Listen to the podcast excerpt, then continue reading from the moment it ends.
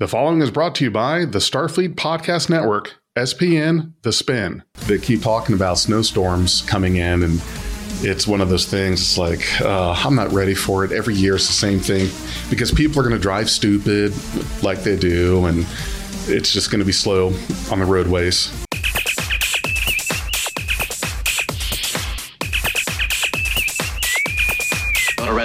This is Big J with Beyond Trek Podcast. I'm here with my guest, Chris Goodmakers. And I see here on your Facebook profile that you are a power contributor with Screen Rant. Yeah, And- yeah, I'm a, I'm a regular video producer uh, with the channel Screen Rant. Uh, you'll see my videos uploaded daily on screenrant.com, plus some uh, past videos I've done on their main channel. So, how long have you been doing this with Screen Rant? Uh, I've worked for them for about uh, oh almost three years now, two to three years.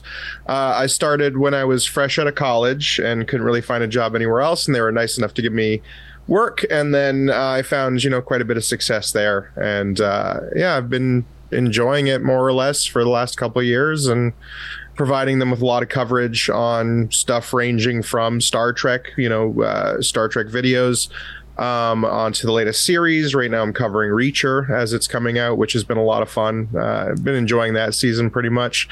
Um, and, you know, I'm always ready to do a Godzilla video too. I love the big lizard. You mentioned Reacher. I just got finished watching season two the other day, and that show is just unbelievable.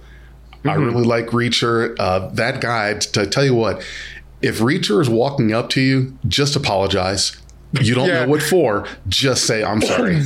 yeah, it, it does the it does the sort of male power fantasy thing really well in the sense that uh, you know Alan Ritchson Ritchson is very likable as Jack Reacher, um, and it's sort of just like I just love seeing people try to kill Reacher and then he just kills him right back, and then he's like, you know, you send more guys for me to kill.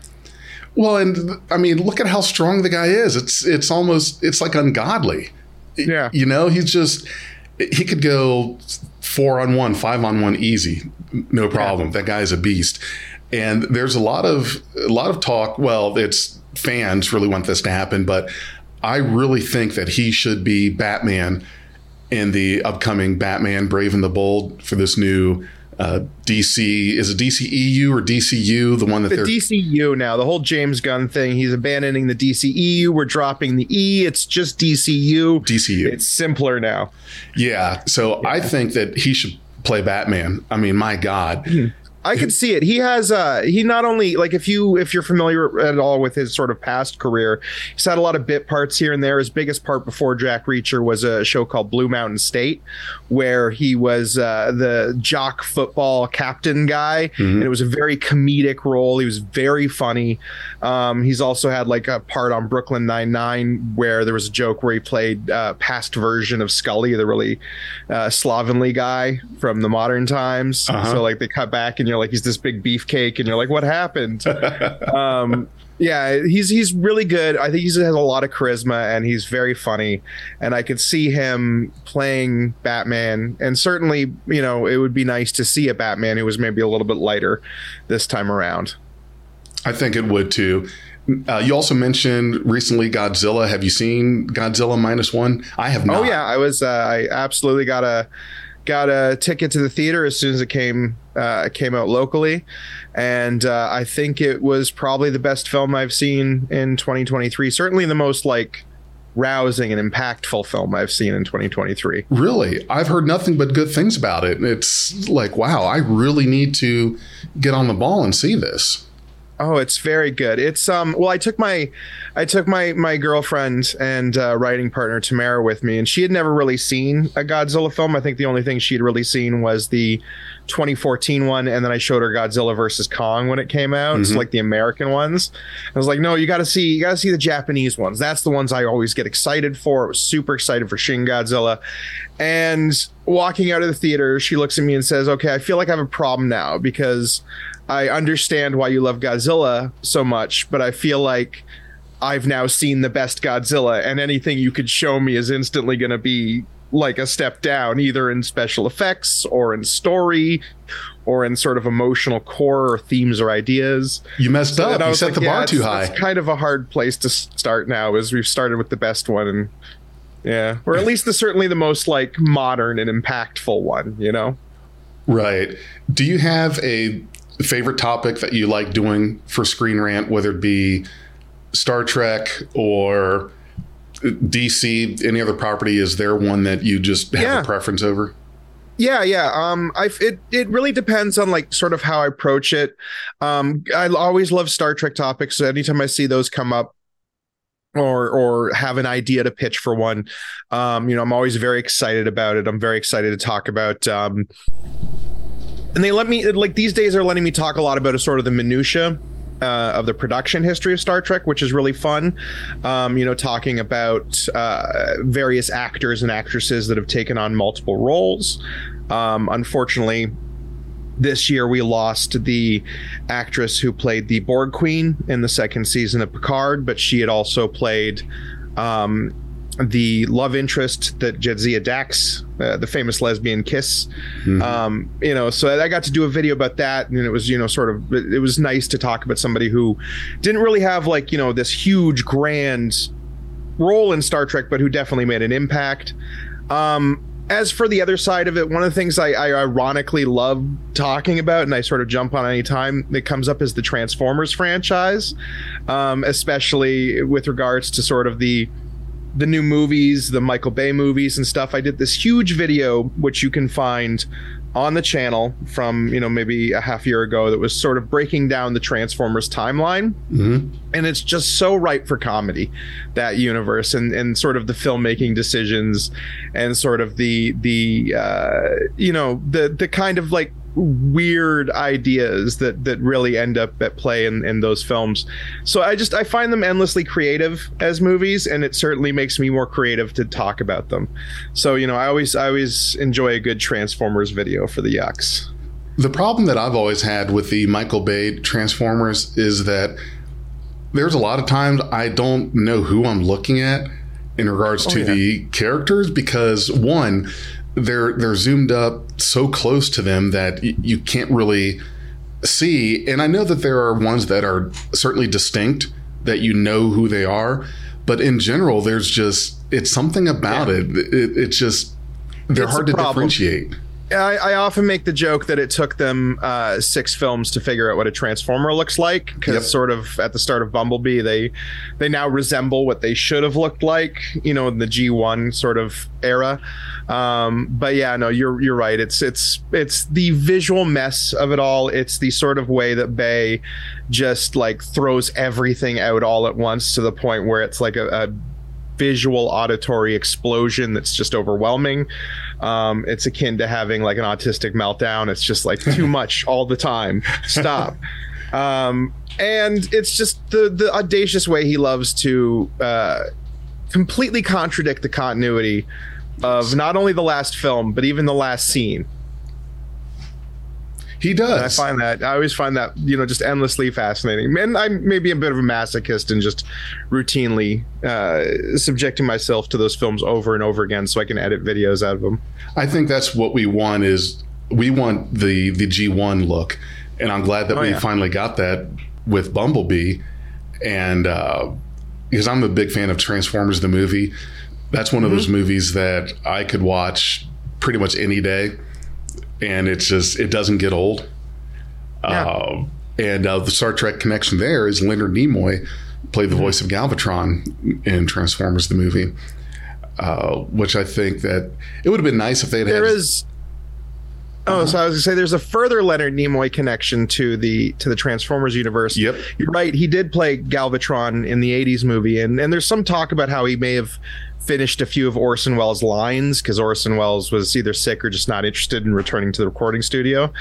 Um, but he was also in Transformers three, the Dark of the Moon. Of it the takes moon? me a minute yeah. to remember these really stupid subtitles. Yeah. Um, where he play, I like to joke that you know it's it's storied actor Leonard Nimoy playing a fire truck. Um, yeah, Sentinel but, Prime. Yeah, but that's because I believe he is actually um, his sister is married to Michael Bay. from my understanding, Michael Bay is married to Leonard Nimoy's sister, and Michael Bay and Leonard Nimoy are actually were well were brother-in-laws. I knew I knew there was a connection, and I'm I'm sh- I'm sure you're right. I'd have to look it up, but I thought there was a cousin involved in there somewhere. Like it was. I'm, yeah, I'm pretty sure Leonard it was something Nimoy's involving his sister. But was- yeah, it's it's it is like he has this sort of weird intermingling with the Transformers universe. Nimoy did, and he was such a wonderful actor too. Yes, yes, he was.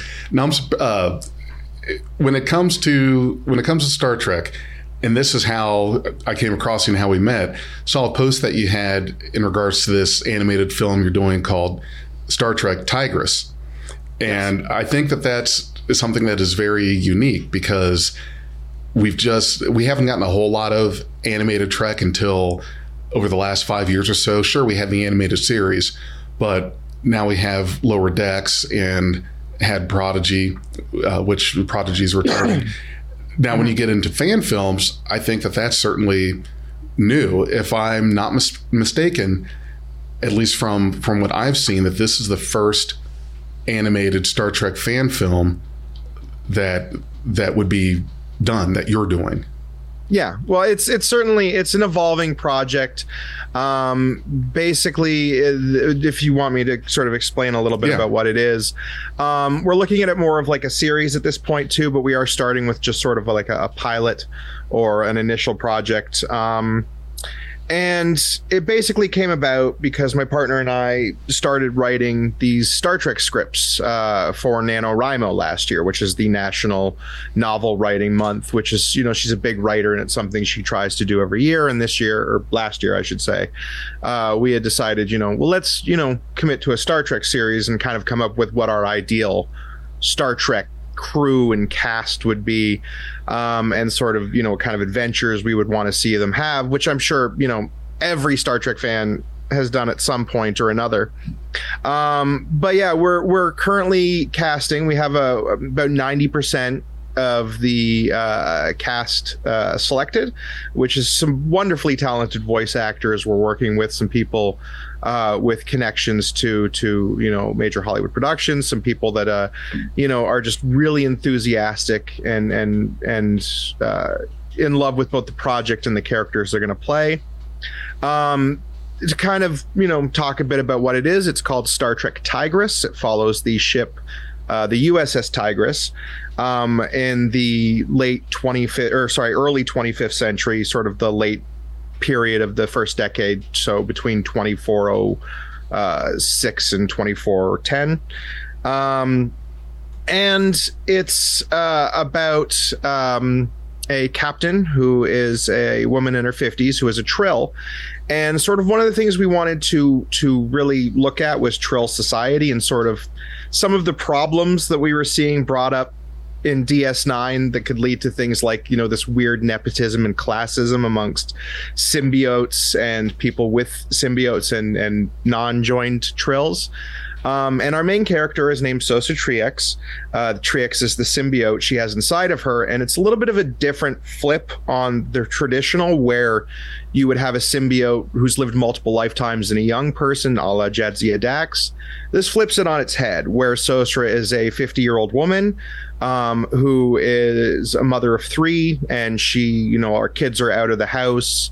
Um, she's a divorcee, so, you know, that part of her life has ended and she's found herself at sort of this new period in her life. And in the canon, we sort of try to establish um, trills that are trill symbiotes that join in their first lifetime. Uh, they join with older hosts. That way, they have more of an established life. They have somebody that's more of uh, able to their sort of guide them through their first life. Someone who has you know has that maturity. Um, and Sosra joins with the Triex symbiote, which is a very young symbiote. So now she has this feeling of even though she's an experienced officer, even though she has you know a long career in Starfleet, everything feels new to her.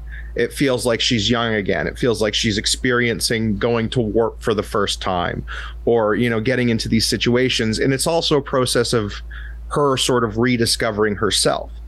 Um, and that's you know that's something that translates to to the supporting cast and the supporting characters as well uh, because one of the themes we really wanted to focus on was the idea that Uh, you have these people who are part of what has traditionally been a monoculture in Starfleet, you know, Klingons, Ferengi, um, Vulcans, uh, but they don't fit into that monoculture. They're different. They, excuse me, they have uh, something about them, either their history, their personality, that sort of, you know, makes them clash against what uh, people view as sort of the traditional role for their culture. What so made you decide on using a Trill as your main character? And I'm sure you could, you could ask this question on any race that you might have picked as the captain, but mm-hmm. tell me what your uh, thought was on using a Trill. Yeah, um, well, it basically came from watching DS9. My partner Tamara, um, who has written a lot of these scripts and is just a wonderfully, wonderfully talented writer. Um, she basically wasn't really a big Star Trek fan until she met me, and then I got her into it, and uh, we've been going through every all the series and everything. So she's been but indoctrinated. Yeah, but once we basically hit DS9, which is where you know she really fell in love with the writing of the series. Um, it was all the Dax stuff that just kept bringing up all these questions where she was like, okay, now we're finding out that not only has Dax's previous host Curzon been on the Trill Symbiote Council, her first host was literally the head of the symbiosis commission. That sort of you know doesn't that raise questions about sort of the nepotism that can be inherent in passing these symbiotes down the line? Um, and then there's the whole can of worms in the episode where you discover that like 50% of the population is actually secretly compatible and how that could cause all sorts of issues. So it basically came as the idea of our captain and our villain um, so our captain, of course, is Sosra, who is a uh, an older woman with a younger symbiote in it, and our villain is this character named Ren. And Ren is a symbiote who has lived for multiple lifetimes and sort of experienced the trauma and sort of the iron will of the Symbiosis Commission in terms of controlling his life, that it's made him become widely militant about sort of a symbiote first mentality and this has uh, made Ren into a being that more so hijacks hosts rather than actually blending properly with the hosts. Sort of a callback to when the Trill first showed up in TNG, um, as well as like the Goa'uld from SG One. Right. Um, you know, it, but it's so that he's a character that sort of burns through these hosts and doesn't see these hosts as having any value.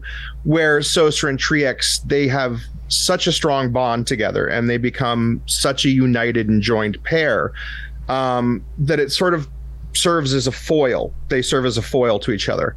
So basically, uh, we wanted to get into having a Trill captain because we wanted to explore these questions about Trill society. Um, Sosra, as well as a character who is someone who could have benefited from nepotism because her mother was a very important figure and her mother was a joint Trill with a very importantly joint or a very important symbiote. Um, but she wanted to push all that away and just kind of earn stuff on her own merits.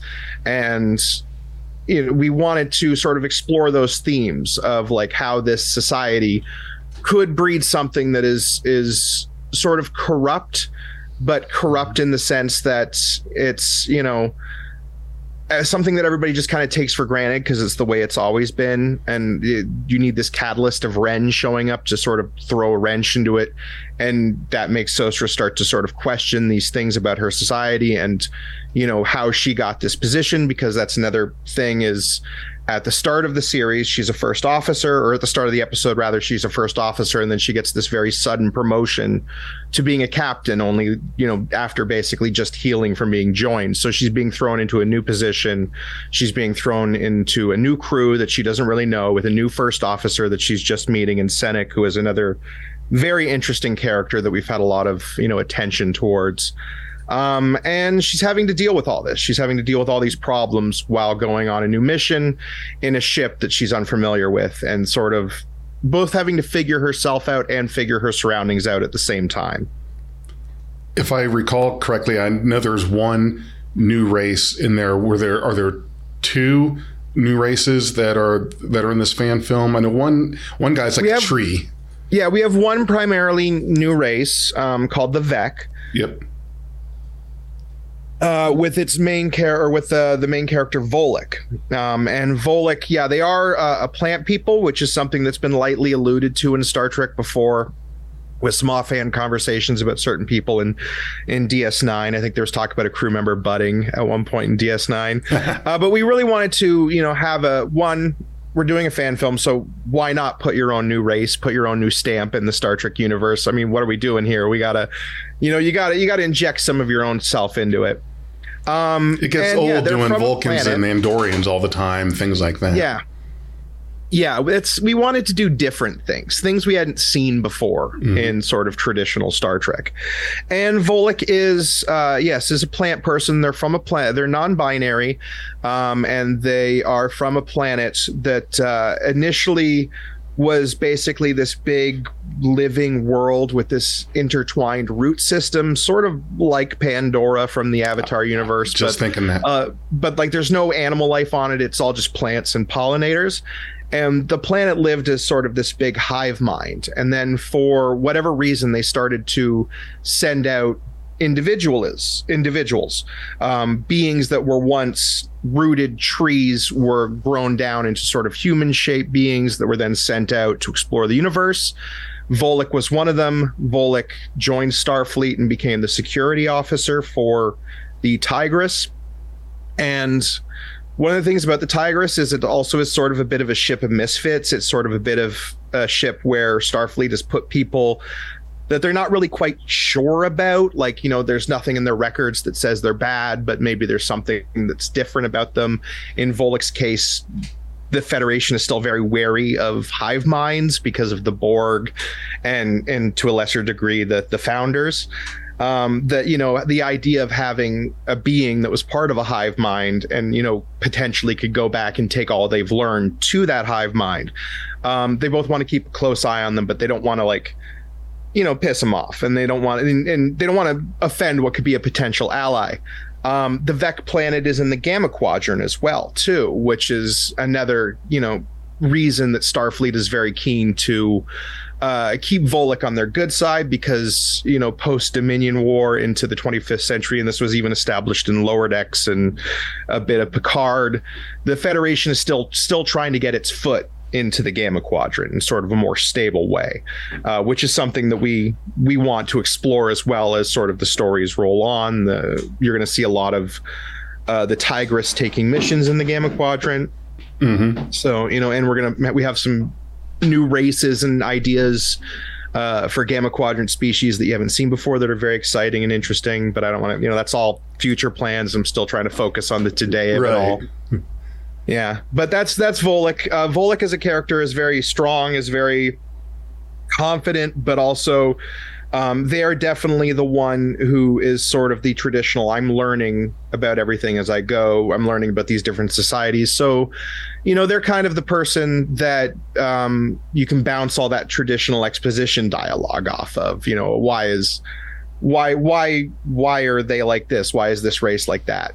Kind of thing. And and Volek can ask questions because again, they're coming from a very different place than your you know more traditional individual uh, humanoids, meat people, essentially. Yeah. yeah. What made you decide that you wanted to do an animated film as opposed to getting live action? Well, we uh, it's it's a number of things. Uh, one of the big things is money, of course. Like yeah. the idea, uh, I'm doing this all sort of on the goodwill of fans and on my own reputation right now until I can, you know, build a bit of a budget for it. Um, I initially started out, we initially started out with the idea of an audio drama, just a sort of straightforward audio drama, which is when I began talking to different voice actors and casting different voice actors and hearing their work and reading back our lines and kind of falling in love with their interpretations of the characters.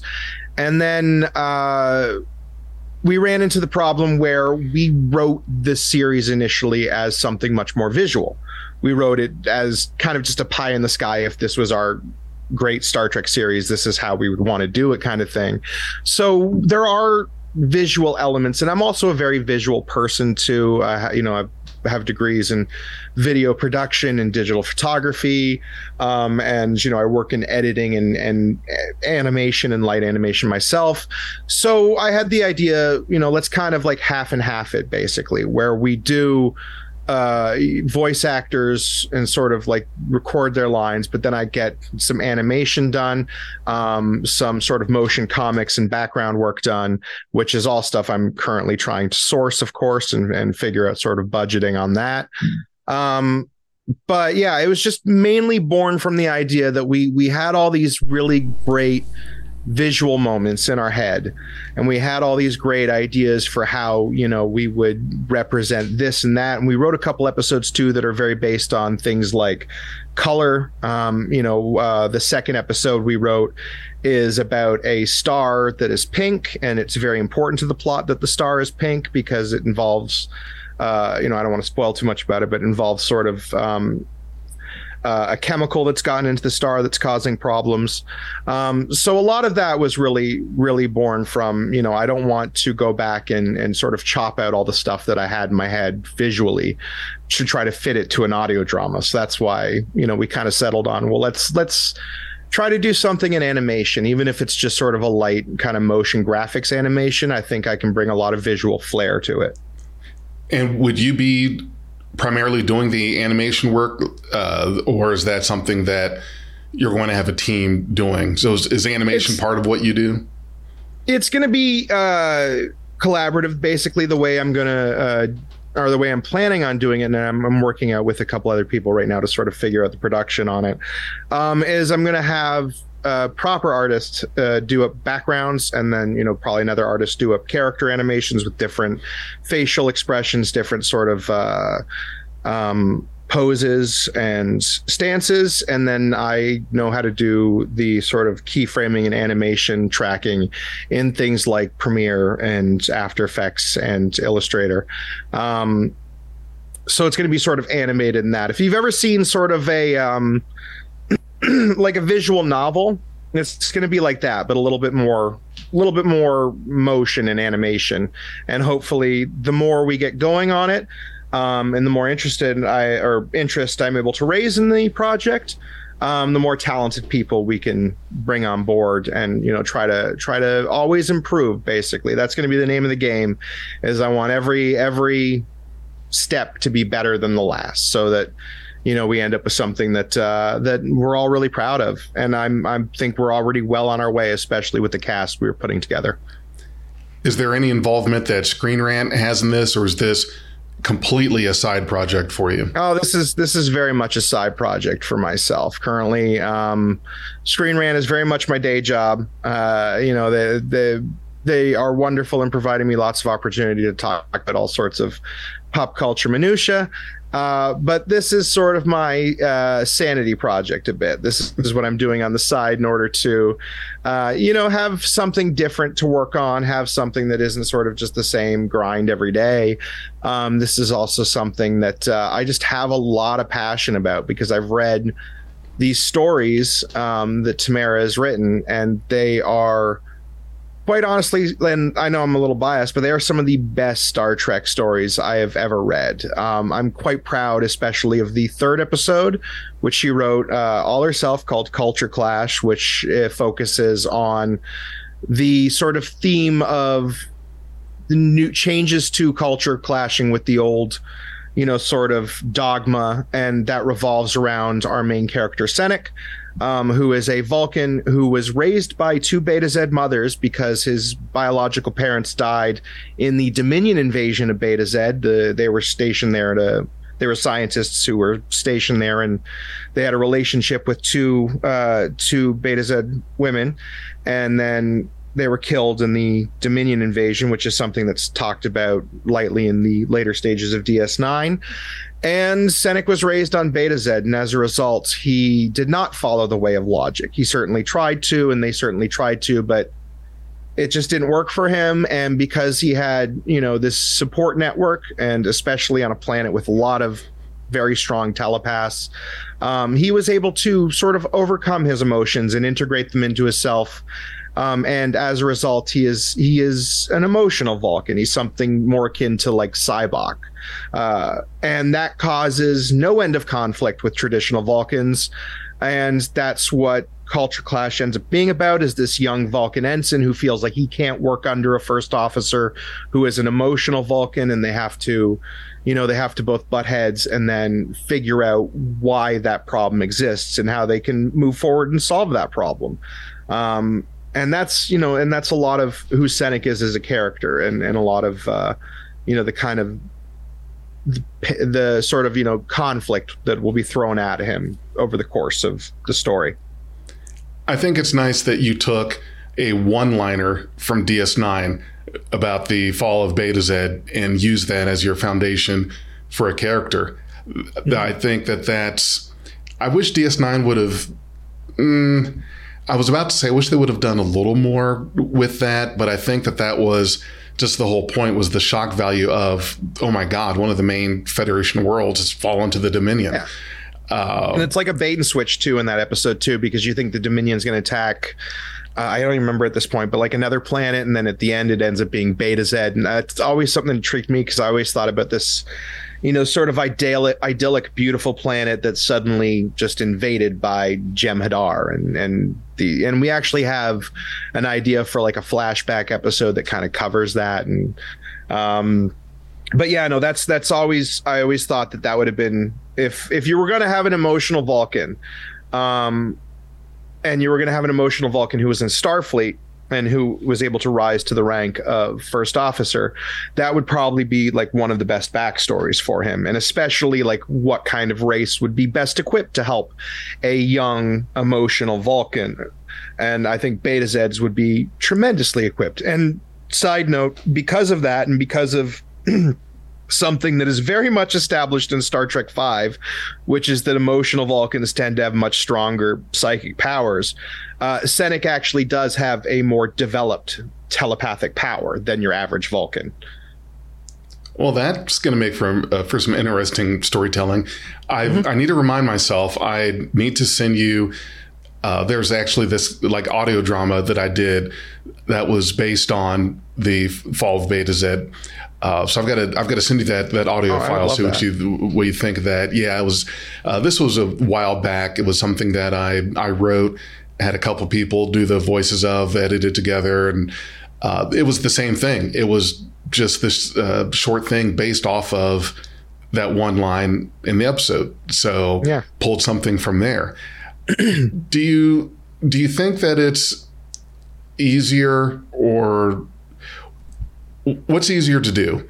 Writing a character that is already from an established species, like the Vulcans or the Trill, or one that's new, like the uh, uh, I'll call him the plant guy, the Vec, yeah, the Vec, yeah, uh, yeah. Um, it's it's interesting because when you're writing sort of an established race or an established character, there's there's a lot of you know going back through what has already been sort of canon established, and a lot of times that's just like the weirdest offhand dialogue. Uh, one of the biggest problems we ran into was we have a main character named um, Baxor Laz- uh, Baxor Laszlo, who is a it was a Bolian man. He's the chief engineer, and going back through and trying to figure out what is canon about Bolians has been one of the hardest things possible. Yeah, because you go back and you're like, okay, so what what has been talked about on Bol as as far as like what Bolians are and sort of what their culture is? Well, you know, everybody says that they're always you know the happiest race or, or the most easygoing race, but really is that just because of Mot? You know, um, eh, other Bolians don't necessarily follow that line. Well, the one but, that was on Voyager that was part of the Maquis, he seemed pretty yeah, jovial. Chell? Yeah. Mm-hmm. Yeah, yeah. So like as far as like that, so okay, that's this a little light canon. The biggest thing we can find is both about their food and their polyamory. Uh, their food is, you know, fermented and and they have calcified tongues or like encased tongues. So, you know, their food is quite pungent and strong. And, and we have endless comedy about that. And the other thing is their polyamory, which is a big thing that we've included with Baxor, uh, because they mentioned several times in the series, or at least a couple of times in the series, that Bolians take multiple wives, multiple husbands. So Baxor uh, is a sort of traditional family man character um, who has both a husband and a wife and seven kids. So very much Um, like the Denobulans. Yeah, like the Denobulans, exactly. Um, and yeah, so that was something we wanted to sort of explore was, you know, a traditional family unit in a polyamorous relationship. Um, but yeah, writing Bolians has been, I think, one of the hardest things because just trying to figure out, like, as far as like what is canon about them for a race that has appeared quite a bit throughout Star Trek. Uh, there's very little established about them in terms of their history, even what their planet looks like. Um, they have some cliffs that we know about because there's a joke about director Cliff Bole. You know, yeah. yeah, um, yeah. So I mean, that's been hard. Writing stuff about you know new species, the Vec, you can just kind of go wild on that. You can come up with your concept. You can think about it, um, and we try not to tease out too much, you know, about Volek's origin. Uh, but then you kind of just end up doing that because you're like, well, I don't want to address that right now. I don't want to. I don't want to talk about that. And then you then you get to, you know, episode eight or whatever that you've written, and you're like, okay, I guess now I've I finally have to talk about you know this original race and and sort of uh, what they're like. But it also is good uh, to have in your back pocket as you know because you can you can create sort of surprises out of nowhere. Uh, you know, Volek can suddenly pull this ability out of their butt if they need to. You know, um, so yeah, I, I think as far as like trying to to write canon alien races, the hardest part are, is the ones where there's just enough information to be dangerous. Um, but not enough to really give you a good direction on where you should go all the time. So you kind of have to, you know, fill in the blanks. I'm imagining Volek uh, either as like looking like Swamp Thing or the tree guys from Lord of the Rings or Groot. Do you do you have that picture in your head as to what the Vec look like? Yeah, um, well, one of the cool things about the VEC, and one of the things that we've sort of uh, talked about back and forth, Tamara and I, is what kind of VEC you look like is very much based on what kind of plant you were or what kind of a being you were when you were on the planet VEC. Um, you later meet a character who was. Uh, part of Volek's ecosystem when Volek was initially this big tree. Uh, the character was the collection of fungus that uh, provided nutrients to Volek's root system, and then they both basically morphed into humanoid beings. And of course, the uh, the the being that's based off of you know the the fungus is much less strong, uh, much less durable, uh, but much harder to like poison and that kind of thing. Whereas Volek um, has. Uh, I would liken Volek more to less like Groot and more to like um, uh, if you've ever seen uh, Eccleston's run as Doctor Who, I think in the second episode there are some tree people in that, and that's sort of how I picture Volek. But uh, overall, Volek's going to be more human looking than plant looking. Uh, again, I'm going to be trying to work with some some artists to you know figure out where we're going to go with that. Uh, one of the features that Volek has that we describe in several episodes that's going to be uh, visually pleasing is Volek has like a crown of leaves that they can uh, expand behind their head.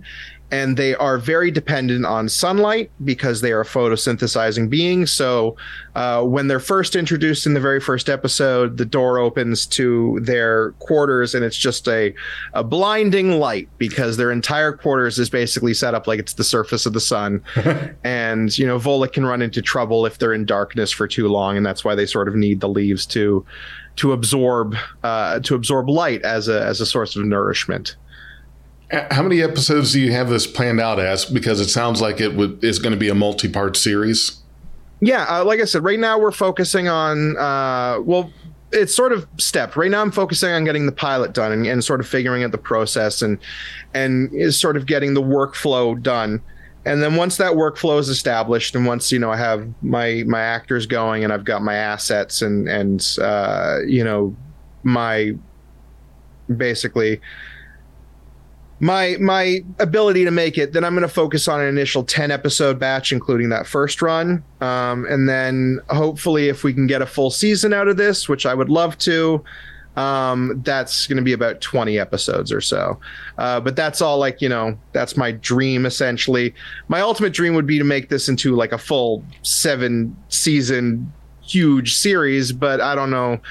Um, you know that's all that's all just hopes and wishes right now. Right now i'm focusing on the initial pilot which is going to revolve around sosra becoming captain of the uss tigris um, getting integrated in her crew and then having to deal with this rogue trill uh, terrorist who is threatening a peace between two warring peoples. Um, and you know that's the first episode is going to very much deal with uh, the uh, secrets that Trill Society holds about its you know compatibility.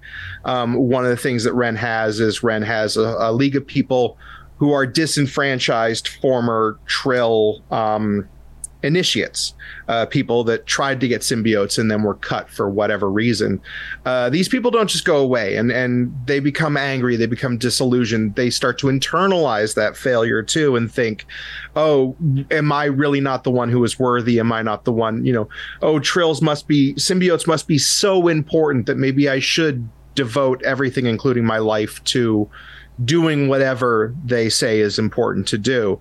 Um, and that's something I think DS9 established even before us in the episode where Dax is training a young initiate and he's very much internalizing this absolutely brutal process of selection. Um, and so yeah so the first episode is called clear skies and it's going to uh, essentially focus on that aspect of trill society as well as our main character sosra and sort of her adjusting into this new role in her life you said that the the series takes place in the Gamma Quadrant. Is that some of it or all of it? And uh, also, follow up question to that is, how do you do a series based in the Gamma Quadrant but not retread with the Dominion because you know that they're there, but you kind of is it one of those things where it's like, yeah, we know they're there, yeah. but we don't want to go there because that story with Dominion involvement, that that's kind of been told. Yeah, no, absolutely, I, and I absolutely agree with that. We're we're very Dominion light in terms of uh, what we talk about, and um, you know that's that's very much for a very specific reason. We don't want to just become DS9 fan fiction. We don't want to become just sort of a retread of all these DS9 plot lines, even though we are bringing in the Trill mm-hmm. and to a lesser extent the Ferengi.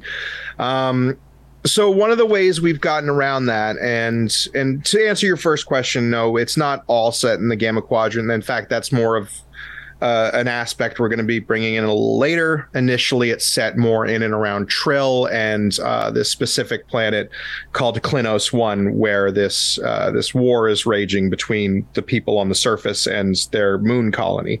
Um, but one of the neat things that and we've and we've sort of tooled with this idea is what if there are species in the gamma quadrant uh, that were able to for whatever reason resist dominion um, dominion control?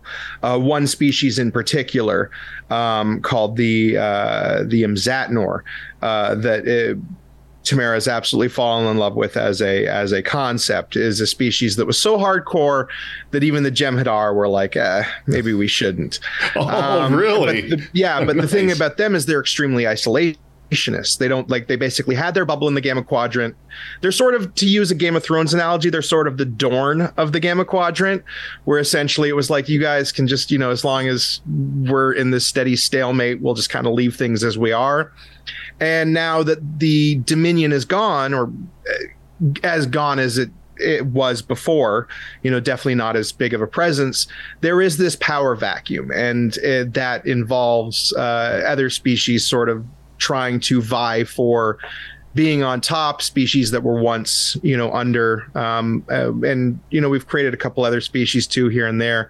Uh, these are all sort of like plot lines that uh, i'm not even sure if we're going to get to in in season one. Season one is mostly going to focus on um, the main characters and sort of you know the the trials and and problems they have in their backstories and how that affects them and and uh, you know we we have our pie in the sky ideas. We even have ideas about bringing in a Q here or there, but uh, you know for the most part, I think the uh, the gamma quadrant stuff is going to be. Uh, I wouldn't say minimal, but I would say like not as wrapped up in the continuity of the Dominion War uh, as you would think. It's more episodic. Right. Gotcha.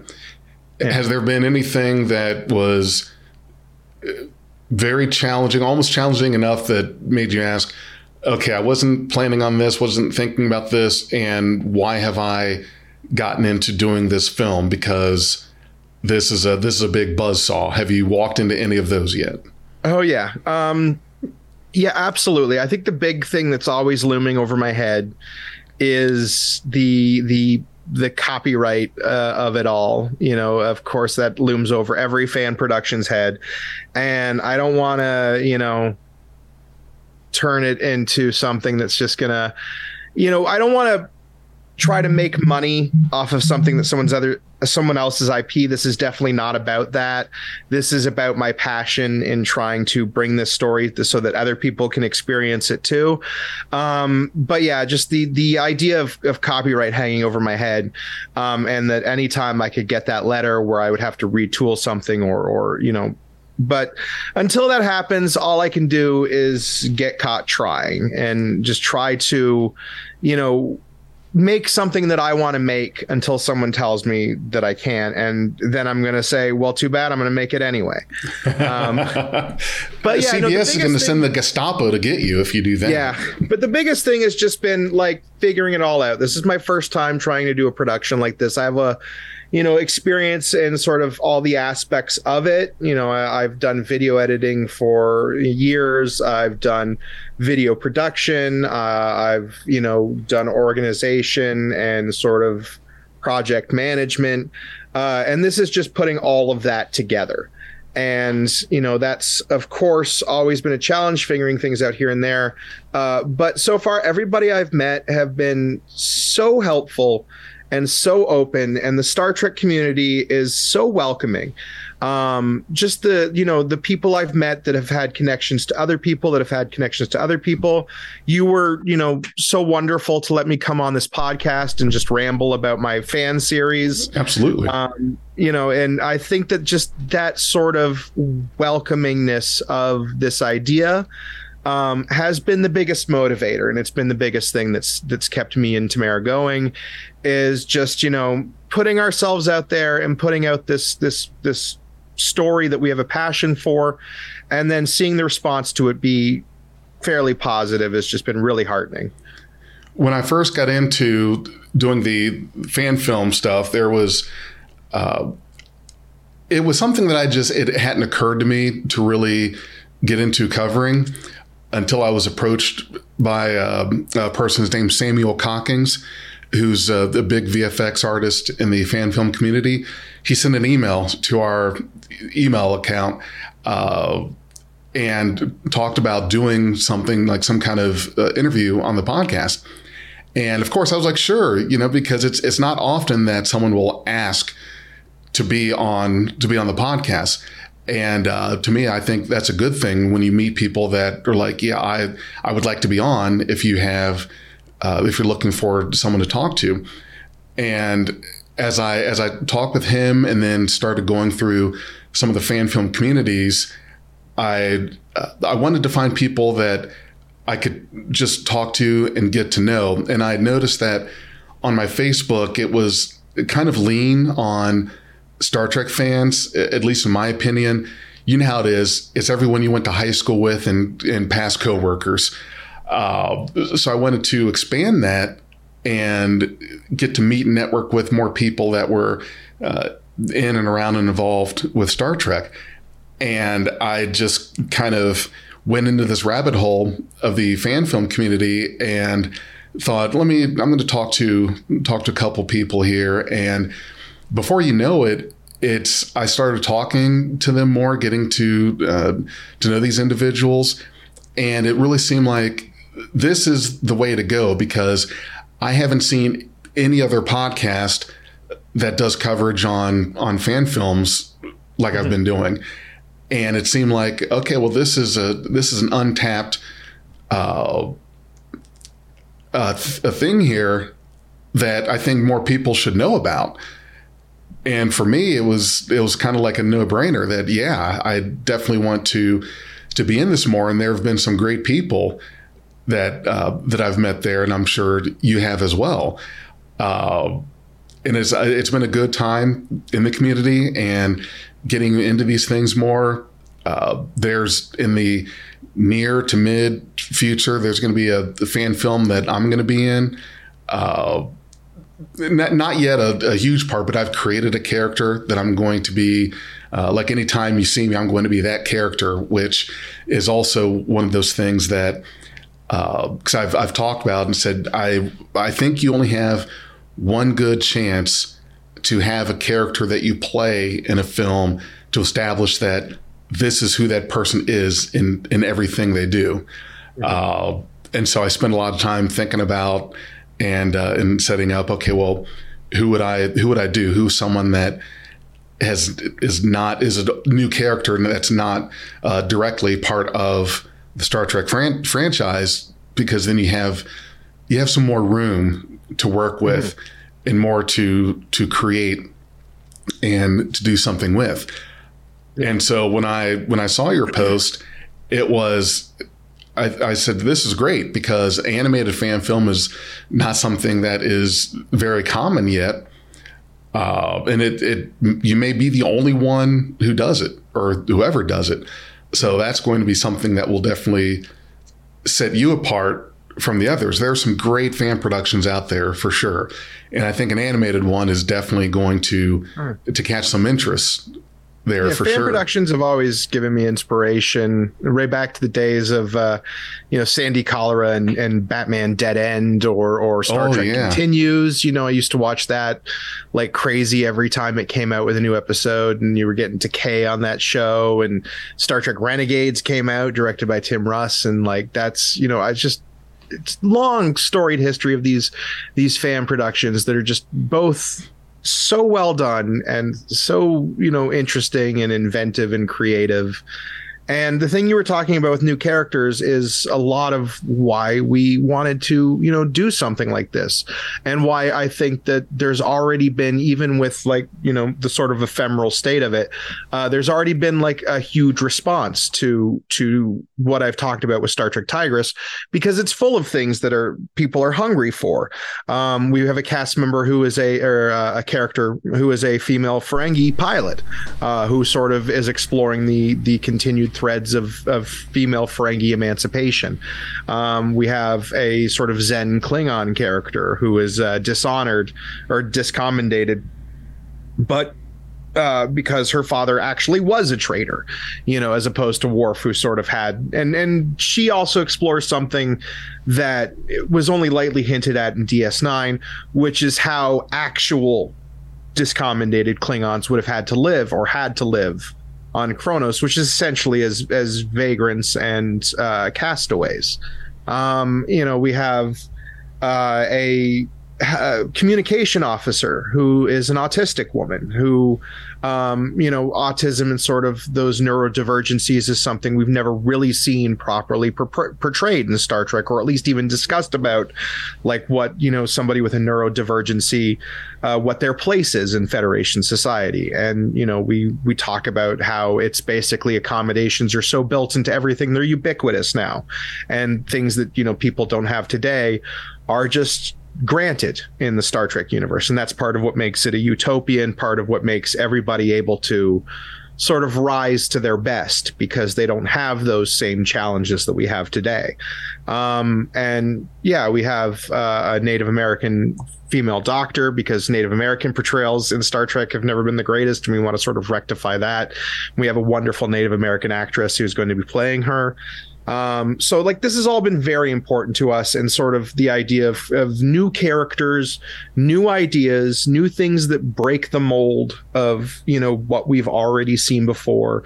We don't want to just do another story about Kirk and Spock because as much as like I'm enjoying Strange New Worlds and as much as I'm enjoying the new Trek, it is all still very much tied to you know the canon and characters of old. There's Yeah. like there's not really a new TNG or there's not really a new DS9 where it's just here's a whole new cast with whole new stories ready to go. Nobody is anybody's son, you know.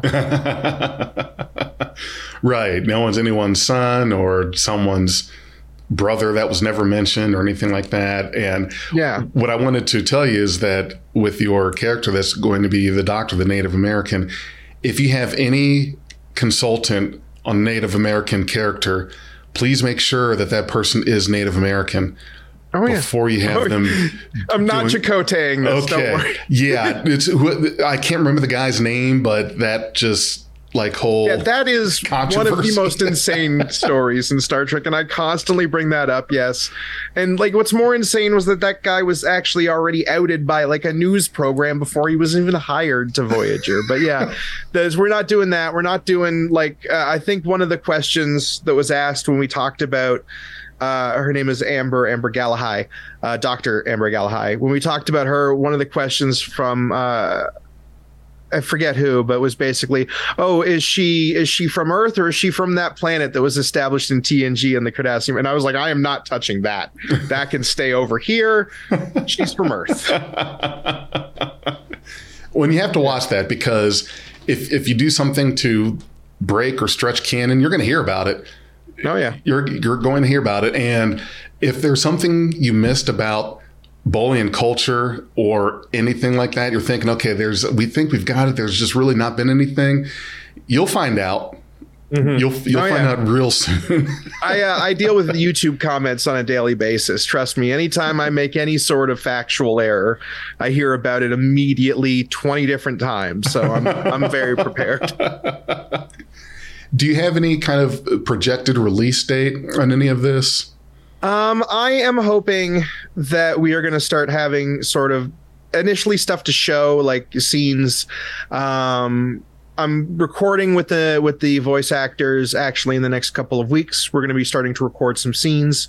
Um, I am still casting, of course, for a few major characters, so I'm trying to get all of those ducks in a row. Um, but yeah, I'm I'm hoping that within the next like six months, uh, at the latest, you're going to see something, if not mostly completed, at least sort of in a in an advertisable state. Okay.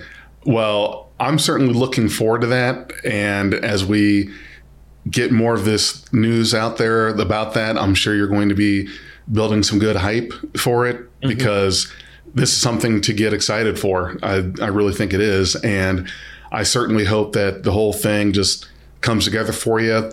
And as we wrap up here, just want to ask you could you tell our audience where they can find your social media information, just your websites, your whatever it is that you want to talk about? Nope, no problem. Absolutely. I'm I'm putting together. Uh, I have a Facebook page right now, Star Trek Tigris fan production.